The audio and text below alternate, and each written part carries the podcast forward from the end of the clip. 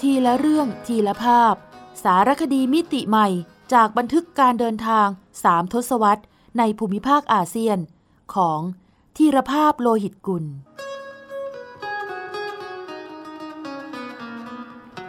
อ่านโดย สมปองดวงสวัย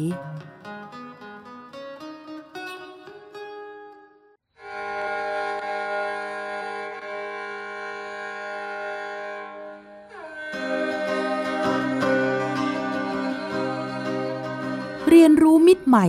และวัฒนธรรมในแดนไกล ในสารคดีสัญจร โทษสถานที่อยากไป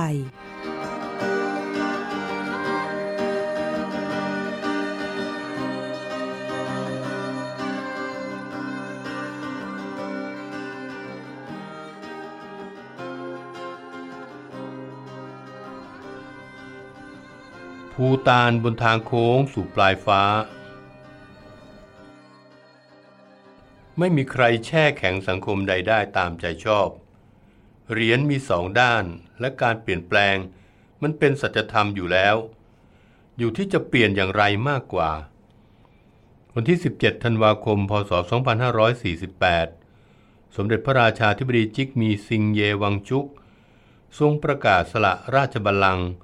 และมีพระบรมราชโองการให้เปลี่ยนแปลงการปกครองประเทศ เป็นระบอบประชาธิปไตย ในปีพศ 2551 บทความนี้มุ่งรายงานให้เห็นความเปลี่ยนแปลง ครั้งสำคัญในภูฏาน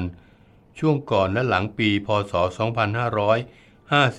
2551 ตลอดจนความรู้สึกนึกคิดของชาวภูฏาน เชื่อมโยงถึงคนไทยที่กำลังตื่นเต้นกับกระแสจิกมี่ fever อยู่ในขณะนั้น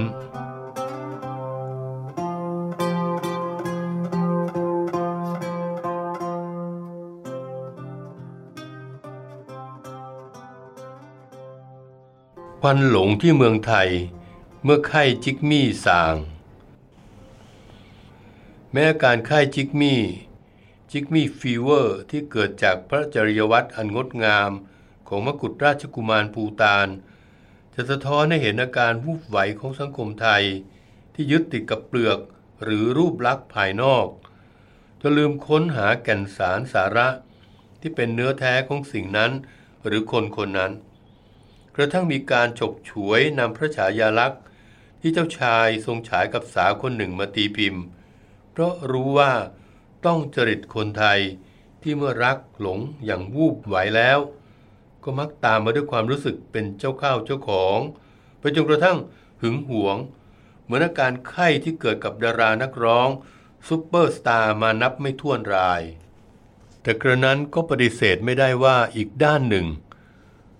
ไข้จิกมี่ได้จุดประกายให้สังคมไทยบางส่วน หันมาสนใจความเป็นไปของประเทศเล็กๆ ที่ดูลี้ลับบนเทือกเขาหิมาลัยอย่างภูฏานมากขึ้น โดยเฉพาะพระราโชบายเด็ดเดี่ยวหนึ่งเดียวในโลก ของพระราชาธิบดีชิกมี่ซิงเยวังชุก พระราชบิดาของเจ้าชาย ที่ประกาศใช้ความสุขมวลรวมของประชาชน หรือ GNS Gross National Happiness เป็นดัชนีชี้วัดความก้าวหน้าของประเทศ ชนิดผ่ามากจากแนวทางของตะวันตก ที่มุ่งใช้ดัชนี ผลิตภัณฑ์มวลรวมประชาชาติ หรือ Gross National Products GNP เป็นหลัก ที่น่าสนใจคือ ในท่ามกลางบุคลิกภาพที่สงบนิ่ง อ่อนน้อม และเป็นมิตรของชาวภูตาน ซึ่งเราพบเห็นได้ไม่ยากเวลาเดินตามท้องถนนในเมือง แต่หากเราหลงทาง และไปถามทางกับชาวภูตานในวัย 40 ลงมา คุณหนุ่มสาวหรือนักเรียนที่สวมชุดประจำชาติเป็นเครื่องแบบ ไปโรงเรียนและไปทำงาน จะอธิบายทางเป็นภาษาอังกฤษให้เราเข้าใจอย่างคล่องแคล่ว เพราะพระราโชบายให้พระสงฆ์นิกรเรียนภาษาอังกฤษ ในสัดส่วนเท่ากับภาษาภูตาน นับแต่วันแรกที่เข้าเรียนชั้นอนุบาล สะท้อนว่าภูตานนั้นไม่ได้จมปลักอยู่กับความภาคภูมิใจในตัวตน จนลืมที่จะเปิดตามองดูโลก ควันหลงเมื่อการค่ายจิกมี่ในสังคมไทยส่างลง จะมีการพูดถึงปรัชญา GNH กันอย่างกว้างขวาง ประจวบเหมาะกับที่เรากำลังระดมความเห็น ในการจัดทำแผนพัฒนาเศรษฐกิจ และสังคมแห่งชาติ ฉบับที่ 10 ซึ่งมีนักเศรษฐศาสตร์หลายท่านสนับสนุนให้ บรรจุปรัชญาเศรษฐกิจพอเพียง ตามแนวพระราชดำริลงในแผน 10 ด้วย อีกทั้งการวัดผลความก้าวหน้าของประเทศ ก็ควรพิจารณาคุณภาพชีวิตคนไทย ควบคู่ไปกับการขยายตัวของ GDP หรือผลิตภัณฑ์มวลรวมในประเทศ จากคำสัมภาษณ์หม่อมราชวงศ์ปรีดียาธรเทวกุล อดีตผู้ว่าการธนาคารแห่งประเทศไทย สอดคล้องกับสิ่งที่ศาสตราจารย์นายแพทย์ประเวศวสี รัษฎรอาวุโส แสดงทัศนะไว้นานแล้วว่า ปรัชญา GNH กับเศรษฐกิจพอเพียงนั้น มีหัวใจเดียวกัน โดยได้เน้นย้ำอีกครั้งในที่ประชุม เรื่องตัวชี้วัดความสุขมวลรวมประชาชาติ กรณีศึกษาภูตาน ซึ่งศูนย์คุณธรรม จัดขึ้นเมื่อวันที่ 29 มิถุนายน พศ 2549 ว่า ถ้าเราพัฒนาประเทศด้วยคำถามเก่าๆ แบบทุนนิยมว่าทำอย่างไรจึงจะรวย ก็ยากที่คนไทยจะหายจน เพราะคำตอบคือต้องเอารัดเอาเปรียบกัน แต่ถ้าถามหม่ว่าความดีคืออะไร คำตอบคือความขยัน ความซื่อสัตย์สุจริตความพอดี รู้จักประมาณตน ความประหยัดความมีน้ำใจ การรักษาสิ่งแวดล้อม การพัฒนาจิตใจให้สูงขึ้น ซึ่งในที่สุดก็จะนำมาซึ่งความสุขและหายจนได้ ดังนั้นเศรษฐกิจพอเพียง ความสุขความดี จึงเป็นเรื่องเดียวกัน ต้องขับเคลื่อนไปพร้อมกัน ดรทวีวัฒน์ปุณดริกวิวัฒน์ แห่งคณะสังคมศาสตร์มหิดล เสนอว่า ปรัชญาของเศรษฐศาสตร์แบบตะวันตก คือการจัดสรรทรัพยากรที่มีอยู่จำกัดสำหรับความต้องการของมนุษย์ที่ไม่มีขีดจำกัด แต่ปรัชญาเศรษฐศาสตร์เชิงพุทธ ซึ่งท่านพุทธทาสเสนอไว้นานแล้ว สอดคล้องอย่างยิ่งกับปรัชญา GNH และหลักเศรษฐกิจพอเพียงคือ เมื่อรู้ว่าทรัพยากรมีจำกัด ก็จำกัดความโลภความอยากของมนุษย์ กินอยู่อย่างพอดี ให้ความสำคัญกับจิตใจมากกว่าวัตถุ ขณะที่นายแพทย์อัมพลจินดาวัฒนะ ผู้อำนวยการสำนักงานปฏิรูประบบสุขภาพแห่งชาติ กล่าวว่า ทุกวันนี้ชาวภูตานที่ไปเรียนต่อเมืองนอกนับหมื่นคน มีสถิติกลับมาทำงานพัฒนาประเทศเกือบร้อยเปอร์เซ็นต์ ราะเขามีความภาคภูมิใจในความเป็นชาติสูงมาก ส่วนหนึ่งเพราะมีการปลูกฝังปรัชญา GNH ที่ให้ความสำคัญกับจิตวิญญาณความเป็นมนุษย์ มากกว่าจะยึดถือเงินเป็นพระเจ้า เช่นเดียวกับหลักเศรษฐกิจพอเพียง แต่ในขณะที่ GNH เป็นยุทธศาสตร์ชาติภูตานทว่า เศรษฐกิจพอเพียงยังไม่ใช่ เพราะชนชั้นกลางและสูงของไทย ยังถือเป็นเรื่องไกลตัว เวลานี้คนไทยกำลังสนใจ GNH ของภูตาน จากกระแสจิกมี่ฟีเวอร์ถ้าผลักดันให้เศรษฐกิจพอเพียง เป็นนโยบายสาธารณะ ก็จะมีพลังยิ่ง ซึ่งทุกฝ่ายต้องร่วมมือกัน ซึ่งผมเห็นด้วยอย่างยิ่ง แต่ถ้าค่านิยมสังคมไทยยังวิ่งสวนทางกับแนวคิดเศรษฐกิจพอเพียง ประเภทโหมโฆษณากระหน่ำให้ กินดื่มโทร รูดบัตรกันให้มากๆ ก็ถือเป็นงานหนักมาก เพราะจิกมี่ fever นั้นแค่ไข้หวัด แต่การฟุ้งเฟ้อเห่อเหิมนั้น น้องๆหวัดนกทีเดียวเชียว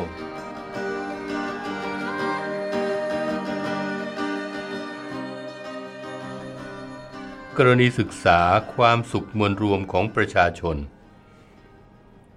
ปลายเดือนสิงหาคม พศ 2549 ขณะที่มงกุฎราชกุมารภูตาน จิกมี่เคซานำเกลวังชุก เสด็จเมืองไทยเพื่อส่งเยี่ยมพระคณิษฐาต่างพระมารดา ซึ่งทรงมีพระประสูติการพระราชโอรสที่โรงพยาบาลสมิติเวชผมสัญจรสู่ภูตานรอบใหม่ พบเห็นความเคลื่อนไหวใหม่ ๆ ที่อยากนำมาเล่าสู่กันฟัง เพื่อตอบสนองอาการจิกมี่ฟีเวอร์ ซึ่งยังมีส่างซาจากหัวใจคนไทย เรื่องแรกคือถ้าไปถามถึงเจ้าชายชิกมี่ ที่คนไทยคลั่งไคล้ชาพูตานจะไม่รู้จัก เพราะราชวงศ์วังชุกมีพระนามต้นว่าจิกมี่หลายพระองค์ นับตั้งแต่รัชกาลที่สองพระเจ้าจิกมี่วังชุก รัชกาลที่สามพระเจ้าจิกมี่ดอจิวังชุก จนถึงรัชกาลที่สี่พระเจ้าจิกมี่ ซิงเยวังชุก ซึ่งเป็นพระราชบิดาขององค์มกุฎราชกุมาร เพราะจิกมี่เป็นมงคลนามแปลว่าความกล้าหาญ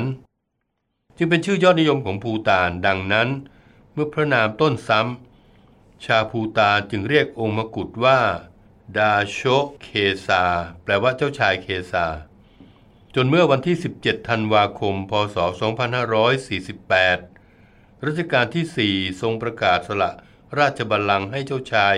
เคซา ซึ่งเป็นพระราชโอรสองค์โตในปีพศ 2551 ระหว่างเป็นว่าที่พระราชาธิบดีรัชกาลที่ 5 ชาภูตานต้องเรียกเจ้าชายของพวกเขาใหม่ว่า ตรองสาเพนหลอบแปลว่าท่านเจ้าเมืองตรองสา เพราะปฐมกษัตริย์แห่งราชวงศ์วังชุก คือพระเจ้าอุกเย็นวังชุก ทรงเป็นเจ้าเมืองตรองสาก่อนจะปราบดาพิเศษเป็นรัชกาลที่หนึ่งเมื่อพศ 2450 จึงถือเป็นโบราณราชประเพณี ที่มกุฎราชกุมารภูตานที่เตรียมขึ้นครองราชบัลลังก์จะต้องดำรงตำแหน่งเจ้าเมืองตรองสาเสียก่อน หนังสือพิมพ์ภูตานไทมส์ฉบับวันที่ 25 มิถุนายน ศ 2549 พาดหัวข่าวว่า ยิ่งใหญ่ดังเอลวิส พระจริยาวัตรเจ้าเมืองตรองสา จับหัวใจคนไทย เนื้อหาข่าวให้รายละเอียดว่า ระหว่างเสด็จมาในการพระราชพิธีฉลองสิริราชสมบัติครบ 60 ปีของในหลวงรัชกาลที่ 9 สื่อมวลชนไทยกล่าวขานว่า พระองค์เป็นเจ้าชายผู้ทรงสเสน่ห์ สำนักวิจัยเอแบกโพก็ระบุว่า ทรงได้รับคะแนนนิยมสูงสุด ในบรรดาพระราชอาคันตุกะ 25 ราชวงศ์จากทั่วโลก พระบรมฉายาลักษณ์ของพระองค์ปรากฏอยู่ตามห้องเรียนบนเสื้อทีเชิ้ตหรือแม้แต่ในรถ ผู้หญิงตั้งแต่อายุ 16 ถึง 60 ประทับใจในพระจริยวัตรที่อ่อนน้อมของพระองค์ ทรงกลายเป็นดาราดังอย่างเอลวิส สื่อไทยเรียกปรากฏการณ์นี้ว่าจิกมี่ฟีเวอร์ ซึ่งทำให้คนไทยพากันสนใจ ประเทศภูตานกันขนาดใหญ่ ภูตานไทมส์อ้างคำให้สัมภาษณ์ของนักศึกษาภูตานในไทยคนหนึ่ง แต่ในขณะที่คนไทยคลั่งไคล้เจ้าชาย ศูนย์คุณธรรมที่มีศาสตราจารย์ภัยบูลวัฒนสิริธรรม เป็นประธาน สนใจลึกลงไปกว่านั้นว่า แนวพระราชดำริเรื่อง ความสุขมวลรวมประชาชาติ หรือ GNH Gross National Happiness ซึ่งพระราชาธิบดีภูตานทรงใช้เป็นดัชนีชี้วัด ความก้าวหน้าของประเทศแทน ผลิตภัณฑ์มวลรวมประชาชาติ หรือ GNP Gross National Products นั้น ปรากฏเป็นจริงอย่างไร ท่านจึงนำคณะไปศึกษาดูงานเรื่อง GNH ที่ภูตาน ระหว่างวันที่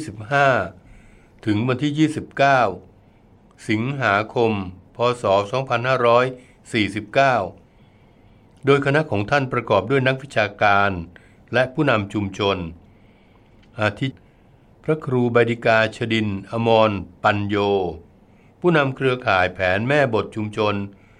พึ่งตนเองภาคอีสาน คุณประยงรณรงค์ผู้นำชุมชนไม้เรียง นครศรีธรรมราช ซึ่งเป็นคนไทยอีกคนหนึ่งที่คว้ารางวัล แม็กไซไซ ในปีพศ 2547 ในแพทย์อุดมศิลป์สีแสงนาม รองประธานสสส ผู้รณรงค์เลิกเหล้าเลิกจน คุณกิติศักดิ์สินทุวานิชรองเลขาธิการสภาพัฒน์ ผู้ดูแลแผน 10 ภาคสังคมและประชาชน ดรนพดลกันนิกา แห่งสำนักวิจัยเอแบกโพผู้สำรวจดัชนีชี้วัดความสุขของคนไทย คณะของศาสตราจารย์ไพบูลย์มุ่งศึกษาดูงาน GNH ในโรงเรียนประถมและมัธยมที่เมืองพาโร ในชุมชนชนบทเมืองปูนาคา รวมทั้งตั้งวงสัมมนากับข้าราชการกระทรวงต่างๆ ของภูตานณศูนย์ภูตานศึกษา นครหลวงทิมพูทำให้ทราบว่าปรัชญา GNH นอกจากจะถือเป็นแนวนโยบายของชาติแล้ว GNS ยังถูกปลูกฝังสู่เยาวชนภูตาน โดยกำหนดเป็นบทเรียนหนึ่งในวิชา หน้าที่พลเมือง หรือภูตานซีวิก แม้ดูจากภายนอกสภาพห้องเรียนของเขา อาจไม่หรูหราทว่าสภาพจิตใจและการอบรมบ่มเพาะของเขาดีเยี่ยม ในแพทย์อุดมศิลป์สีแสงนามกล่าวเสริมว่า ทัศนคติของชาวภูตานดีมาก มีความรัก ความเมตตา ยิ้มแย้มแจ่มใสเป็นธรรมชาติ ไม่มีปมด้อยต้องอาย และไม่เอาความภาคภูมิใจในชาติตน มาเป็นปมเขื่องข่มคนอื่น ส่วนคุณประยงรณรงค์มองว่า ภูตานมีการเตรียมคนให้พร้อมที่จะรับวัฒนธรรม และเทคโนโลยีจากภายนอก อย่างคัดกรอง ขณะที่ไทยเรารับทุกอย่าง โดยยังไม่พร้อมและไม่คัดกรองจึงเกิดปัญหา เช่นคดีอาชญากรรมจากห้องสนทนาในอินเทอร์เน็ต ขณะที่พระครูใบดิกาชดินมองว่า พุทธศาสนาในภูตาน มีบทบาทสำคัญ ในการยกระดับจิตใจคนของเขา ของไทยเรามีแนวพระราชดำริเศรษฐกิจพอเพียง ซึ่งมีหัวใจเดียวกันกับ GNH แต่ยังไม่มีการปฏิบัติที่เป็นจริง อย่างไรก็ตาม ขณะที่ทั่วโลกจับตามองภูตานอย่างชื่นชมในเรื่อง GNH เราได้เห็นความเคลื่อนไหวใหม่ ๆ เช่นการเตรียมการเลือกตั้งตามระบอบประชาธิปไตย ครั้งแรกของภูตาน ในปีพศ 2551 อย่างคึกคัก ได้เห็นภูตานมีลอตเตอรี่เป็นครั้งแรก ได้เห็นเด็กภูตานในเมืองใหญ่ตื่นตาตื่นใจกับเกมคอมพิวเตอร์ เห็นวัยรุ่นในชุดสายเดี่ยวและกางเกงเอวต่ำ เห็นคนฝ่าฝืนสูบบุหรี่ในที่สาธารณะ ซึ่งแม้จะเป็นเพียงปรากฏการณ์ ที่ไม่อาจอธิบายภูตานได้ทั้งหมด แต่ก็น่าสนใจว่า ภูตานวันหน้า จะยืนต้านกระแสคลื่นแห่งการเปลี่ยนแปลงของโลก ยุคโลกาภิวัตน์อย่างไร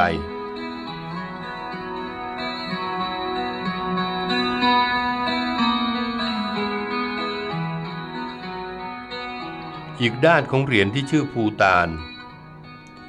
นับจากเดือนมิถุนายน พศ 2 5 49 ที่กระแสความสนใจของคนไทยต่อประเทศเล็กๆ แถบเทือกหิมาลัยอย่างภูตาน พุ่งสูงขึ้นเป็นประวัติการณ์แม้แต่รายการทีวีทางช่อง 9 อสมท อย่าง VIP อุตสาบินลัดฟ้า ป่าหิมพาน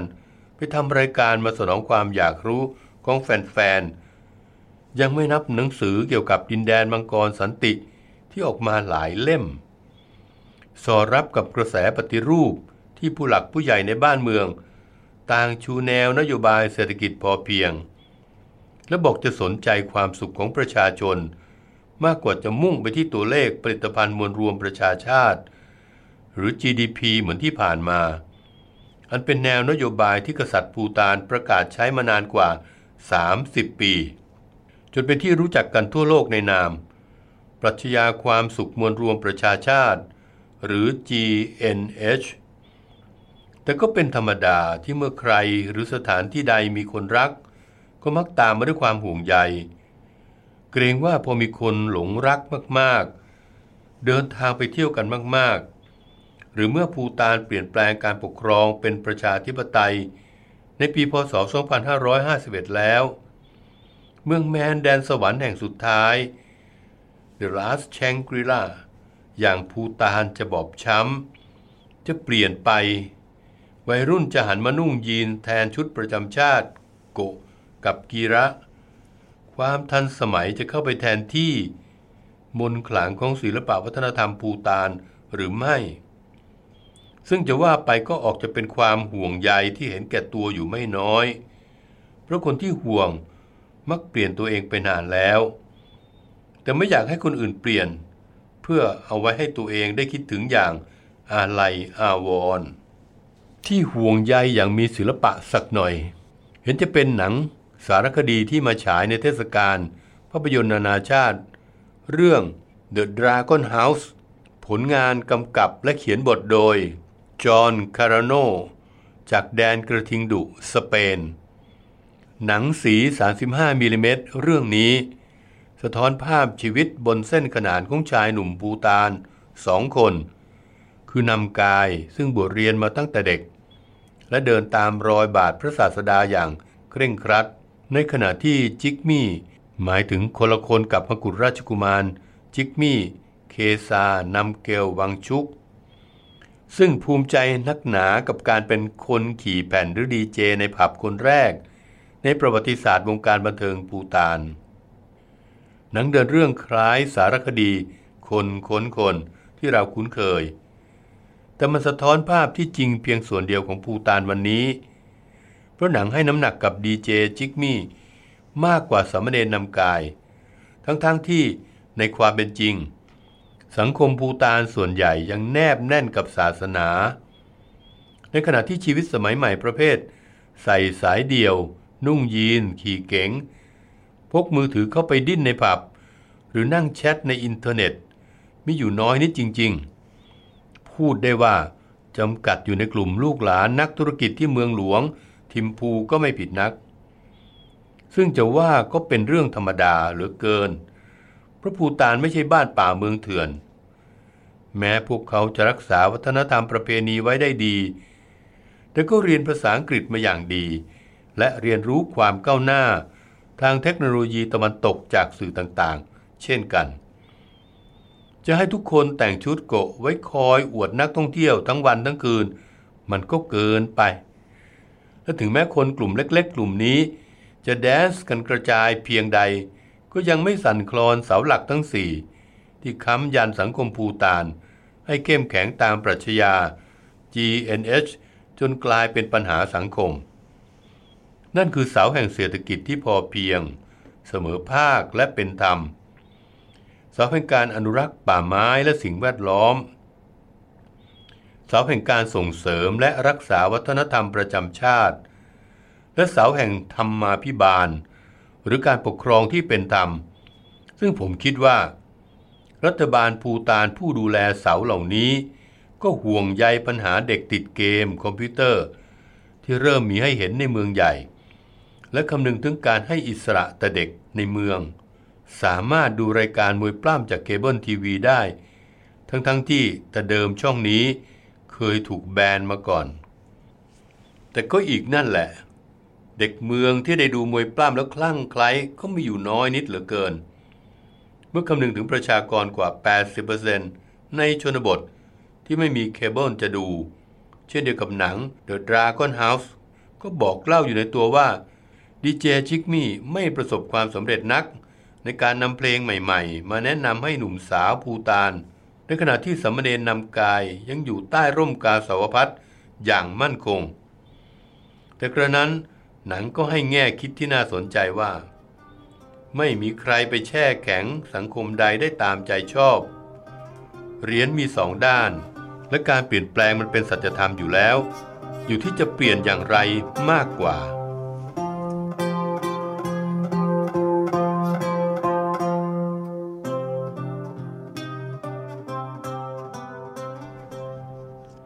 ความเปลี่ยนแปลงที่ไม่เปลี่ยนแปลง ปีพศ 2551 ภูตานจัดงานใหญ่พร้อมกันสามงานอย่างที่ไม่มีใครคาดคิด ว่าพระราชาธิบดีพระชนมายุเพียง 53 ชนษา จะทรงประกาศสละราชสมบัติให้พระราชโอรส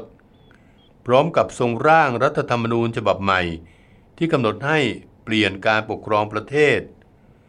จากระบอบกษัตริย์สู่ระบอบประชาธิปไตย อันมีพระมหากษัตริย์ทรงเป็นประมุข ซึ่งในทางการเมืองการปกครองถือเป็นการเปลี่ยนแปลง อย่างมโหฬารเสียยิ่งกว่าสหรัฐอเมริกา ได้ประธานาธิบดีผิวสี ประชาชาติปูตานในปีพศ 2551 จึงได้สิทธิ์ลงคะแนนเสียงเลือกตั้งครั้งแรก ในระบบประชาธิปไตย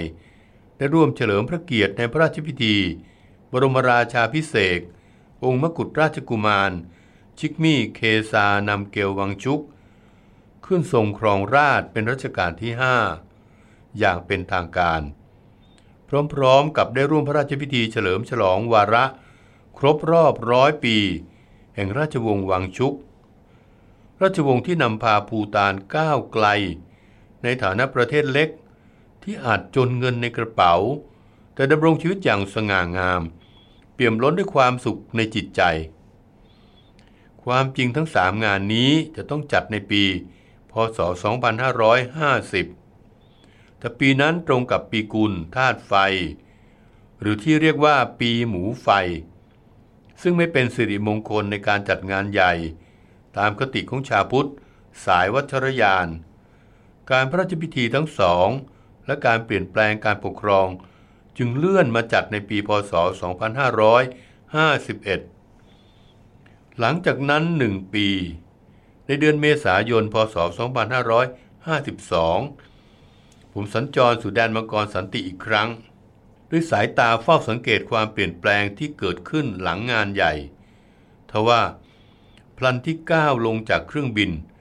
ดรุกแอร์ณสนามบินพาโร ภาพแห่งความจงรักภักดีต่อสถาบันกษัตริย์ยังฉายชัดที่แผ่นป้ายเฉลิมฉลองบรโอกาส ครบรอบร้อยปี ราชวงศ์วังชุก พร้อมข้อความร้อยปีแห่งสันติภาพ เอกภาพ และความสงบสุข เช่นเดียวกับที่เสื้อชุดประจำชาติ ซึ่งเจ้าหน้าที่สนามบินทุกคนสวมใส่เป็นเครื่องแบบ ก็ยังประดับเข็มกลัดงานพระราชพิธี บรมราชาพิเศษรัชกาลที่ 5 และบางก็ประดับเข็มกลัดรูปรัชกาลที่ 4 และ 5 คู่กัน เหมือนเดิม ชาวภูตานยังเชื่อมั่นในพระมหากษัตริย์ของเรา แม้เราจะเปลี่ยนเป็นประชาธิปไตยมีรัฐบาลและสสที่มาจากการเลือกตั้งแล้ว แต่ฝ่ายค้านยังไม่มีบทบาทมากนัก สาเหตุสำคัญที่เพื่อนชาวปูตานของผมอธิบาย คือพรรครัฐบาลกว่าที่นั่งในสภาไปถึง 45 จาก 47 ที่นั่ง เหลือที่ให้พรรคฝ่ายค้านเพียงสองที่นั่ง ประเด็นที่น่าสนใจคือ ผู้นำพรรคการเมืองใหญ่สองพรรคของปูตาน ล้วนเป็นคนใน หรือผู้ใกล้ชิดราชวงศ์วังจุก คนแรกคือท่านจิกมี่ ทินเล หัวหน้าพรรคสามัคคีชาวมังกร และนายกรัฐมนตรีภูตานคนปัจจุบัน เคยเป็นนายกรัฐมนตรีในระบอบกษัตริย์ และเป็นมือขวาที่รัชกาลที่ 4 ไว้วางพระราชาฤทัยให้เป็นผู้อธิบาย แนวพระราชดำริ GNH ให้โลกได้รับรู้ คนที่สองคือท่านสังเกเงดุปหัวหน้าพักประชาธิปไตยประชาชน เป็นพี่เขยรัชกาลที่4เป็นลุงรัชกาลที่5และเคยเป็นนายกในระบอบกษัตริย์เช่นกัน แต่เหตุใดพรรคของท่านเงดุปจึงพ่ายแพ้การเลือกตั้งอย่างถล่มทลายเช่นนี้ ถึงขั้นตัวท่านเงดุปเองยังสอบตก เพื่อนชาวภูตานของผมอธิบายว่า ผลการเลือกตั้งแบบพลิกโผมโหฬารเช่นนี้ อาจสะท้อนเจตนารมณ์ของชาวภูตาน ที่เชื่อมั่นในหลักปรัชญา GNH ของพระราชาผู้เป็นที่รัก ซึ่งพรรคของทินเล ใช้เป็นธงนำในการหาเสียง แต่ที่สำคัญคือชาวภูตานอาจอยากจะบอกว่า พวกเขาเลือกคนของพระราชามากกว่าเลือกญาติของพระราชา ที่มุ่งเน้นหาเสียงกับคนในชนบท ด้วยนโยบายคล้ายประชานิยม กระทั่งเคยถูกร้องเรียนว่า พักของลุงพระราชาจ่ายเงินให้ชาวบ้านมาฟังการหาเสียง อีกทั้งชาวบ้านยังทราบดีว่า พ่อของท่านเงดุปซึ่งเป็นพ่อตารัชกาลที่สี่มีธุรกิจหลายด้าน เช่นเป็นตัวแทนจำหน่ายรถยนต์นำเข้าจากอินเดีย เป็นเจ้าของสถานีบริการน้ำมัน รวมถึงธุรกิจอสังหาริมทรัพย์ ซึ่งถูกกระหาว่า บางครั้งกว้านซื้อที่ดินจากชาวบ้าน ในราคาถูก ชาวบ้านจึงไม่ปรารถนาให้พ่อของท่านเงดุปมีอำนาจมากไปกว่านี้ ความเปลี่ยนแปลงสู่ระบอบประชาธิปไตยอย่างเป็นรูปธรรมของภูตานวันนี้ อาจหมายถึงหมู่บ้านจัดสรร 47 หลัง บริเวณเชิงเขาชานเมืองหลวงทิมพูสำหรับเป็นบ้านพักประจำตำแหน่งสส47 คน ร้อมครอบครัว นอกเหนือจากเงินเดือนคนละ 50,000 นูทรัม หรือราว 50,000 บาทไม่รวมเบี้ยประชุม ซึ่งนอกจากการเลือกตั้งสสแล้ว ภายในปีพศ 2552 ประชาธิปไตยในภูตานจะก้าวไกลไปจนถึงขั้นจัดให้มีการเลือกตั้ง องค์กรปกครองส่วนท้องถิ่น ด้วยแนวคิด ประชาธิปไตยในท้องถิ่น วางรากฐานประชาธิปไตยชาติให้เข้มแข็ง อย่างไรก็ตาม แม้เสียงของฝ่ายค้านในสภาจะแผ่วเบา แต่เสียงสะท้อนจากสื่อมวลชนกลับดังขึ้น จนกล่าวได้ว่า ภูตานเป็นประเทศเล็กๆ ที่มีหนังสือพิมพ์ภาษาอังกฤษ ตีพิมพ์เผยแพร่มากที่สุดในโลก จากเดิมที่มีเพียงคุณเซล ที่เป็นกระบอกเสียงของรัฐบาล วันนี้ยังมีภูตาน Observer ภูตานไทม์และภูตานทูเดย์ซึ่งแข่งกันเป็นปากเสียงให้ประชาชนอย่างคึกคัก เช่น ภูตานไทม์ขุดคุยคดีจับกลุ่มชาวบ้านอย่างไม่เป็นธรรม จนในตำรวจถูกลงโทษและรัฐต้องจ่ายเงินชดเชย ให้เหยื่อจำนวนมาก ภูตาน Observer คัดค้านนโยบายจำกัดรถ มินินาโน ที่รัฐอ้างว่าจะทำให้สถิติอุบัติเหตุทางรถยนต์เพิ่มสูงขึ้น แต่หนังสือพิมพ์มองว่านี่คือโอกาสที่คนเบี้ยน้อยหอยน้อย จะได้ใช้รถในราคาประหยัด ส่วนภูตานทูเดย์ตีพิมพ์จดหมายร้องทุกข์จากผู้อ่าน ที่ทนไม่ได้กับร้านขายปืนปลอมตามงานวัด ซึ่งอาจทำให้เด็กภูตานเคยชินกับอาวุธ และการตัดสินปัญหาด้วยความรุนแรง จึงไม่ผิดนักที่จะกล่าวว่า หนังสือพิมพ์คือฝ่ายค้านตัวจริงของรัฐบาลภูตานวันนี้ แต่ทั้งนี้ต้องไม่ลืมว่าถึงอย่างไรภูตานยังเป็นประเทศเดียวในโลก ที่มีกฎหมายห้ามซื้อขายและสูบบุหรี่ในที่สาธารณะ ประเทศเดียวในโลกที่ทั้งประเทศไม่มีสัญญาณไฟจราจร และทั้งประเทศมีสวนสัตว์แห่งเดียว โดยมีสัตว์ชนิดเดียวให้ดูคือ ตาคิน สัตว์ประจำชาติ วันนี้นอกจากถนนหนทางที่สะดวกสบายขึ้น โรงแรมร้านอาหารที่เพิ่มมากขึ้นแล้ว ไม่ผิดนักที่จะกล่าวว่า ภูตานวันนี้คือ ความเปลี่ยนแปลงที่ไม่เปลี่ยนแปลง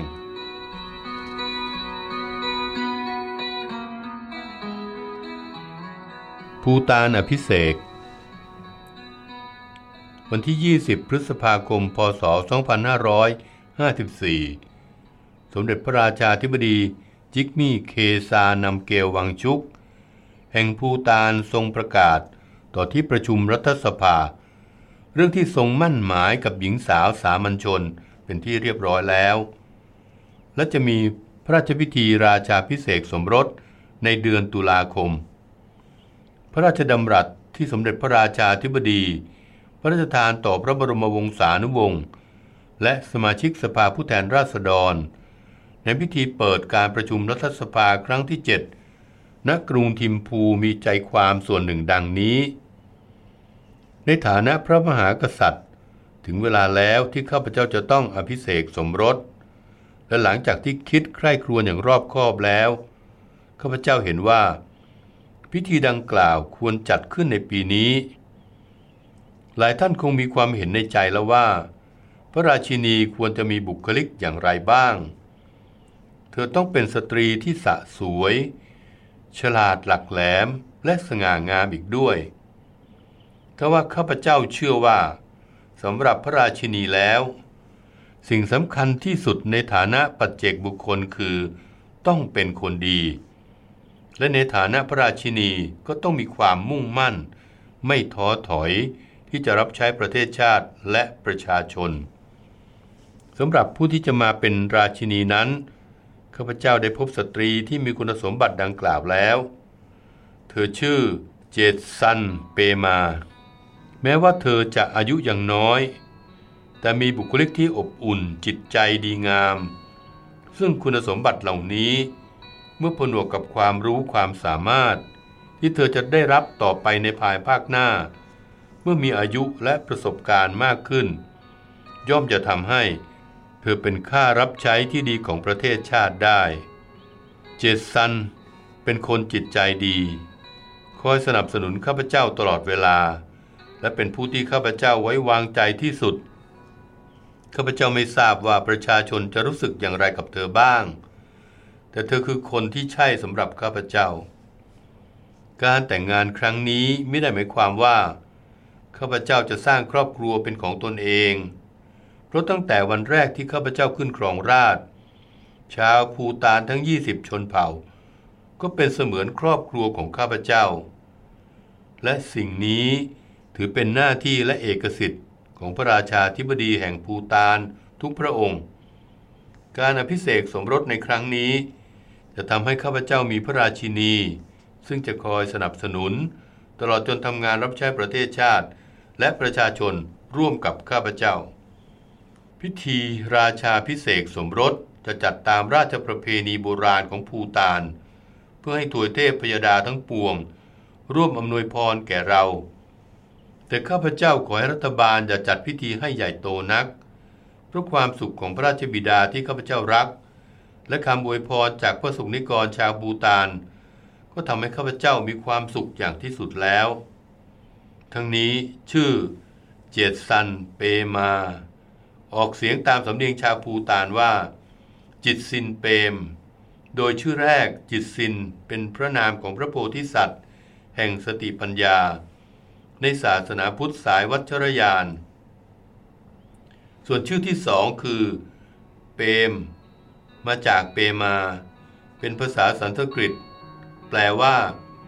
ปัทมาหรือดอกบัว ซึ่งตามธรรมเนียมของชาวภูตานจะไม่มีนามสกุล จิตซินเปมเป็นชาวทิมพูเกิดในครอบครัวชนชั้นกลาง บิดาเป็นนักบิน มารดาเป็นแม่บ้าน จิตซินเรียนจบชั้นมัธยมศึกษาในประเทศอินเดีย และจบด้านสถาปัตยกรรม จากมหาวิทยาลัย Regent College ในกรุงลอนดอน ประเทศอังกฤษ ปัจจุบัน อายุ 21 ปี ในขณะที่สมเด็จพระราชาธิบดีทรงมีพระชนมายุ 31พรรษา หนังสือพิมพ์ภาษาอังกฤษภูตานทูเดย์ฉบับวันที่ 21 พฤษภาคม พศ 2554 อ้างอิงคำให้สัมภาษณ์ของเทนซิงยูเดน ชาวเมืองพาโรว่า เธอรู้สึกตื่นเต้นกับข่าวนี้ และพยายามหารูปของพระคู่มั่น ทว่าหนังสือพิมพ์ฉบับที่ตีพิมพ์ รูปพระคู่มั่น ขายหมดอย่างรวดเร็ว จนเธอจึงต้องไปขอจากเพื่อน และเธอปรารถนาว่า สมเด็จพระราชาธิบดีกับพระคู่มั่น จะมีความสุขชั่วนิรันดร ทั้งนี้แหล่งข่าววงในรายงานว่า เหตุผลสำคัญประการหนึ่ง ที่สมเด็จพระราชาธิบดีทรงเลือกจิตซินเปรมเพราะเธอเป็นสามัญชนเเกิดในครอบครัวที่ไม่มีผลประโยชน์ทางธุรกิจใด ๆ ก่อนหน้านั้นทรงได้รับการแนะนำให้รู้จักหญิงสาวหลายคน ซึ่งมาจากตระกูลนักธุรกิจใหญ่ อันอาจนำมาซึ่งข้อครหาว่า การอภิเษกสมรส อาจเอื้อประโยชน์ทางธุรกิจให้คนบางกลุ่มธีรภาพโลหิตกุล รายงาน 26 พฤษภาคม 2554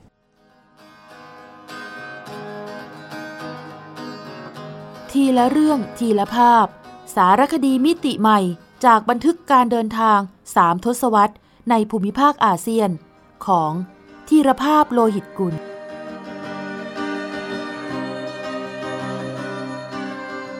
สร้างสารรค์ดนตรีโดย นิพนธ์เรียบเรียง และสิบประกรณ์พันธุวงศ์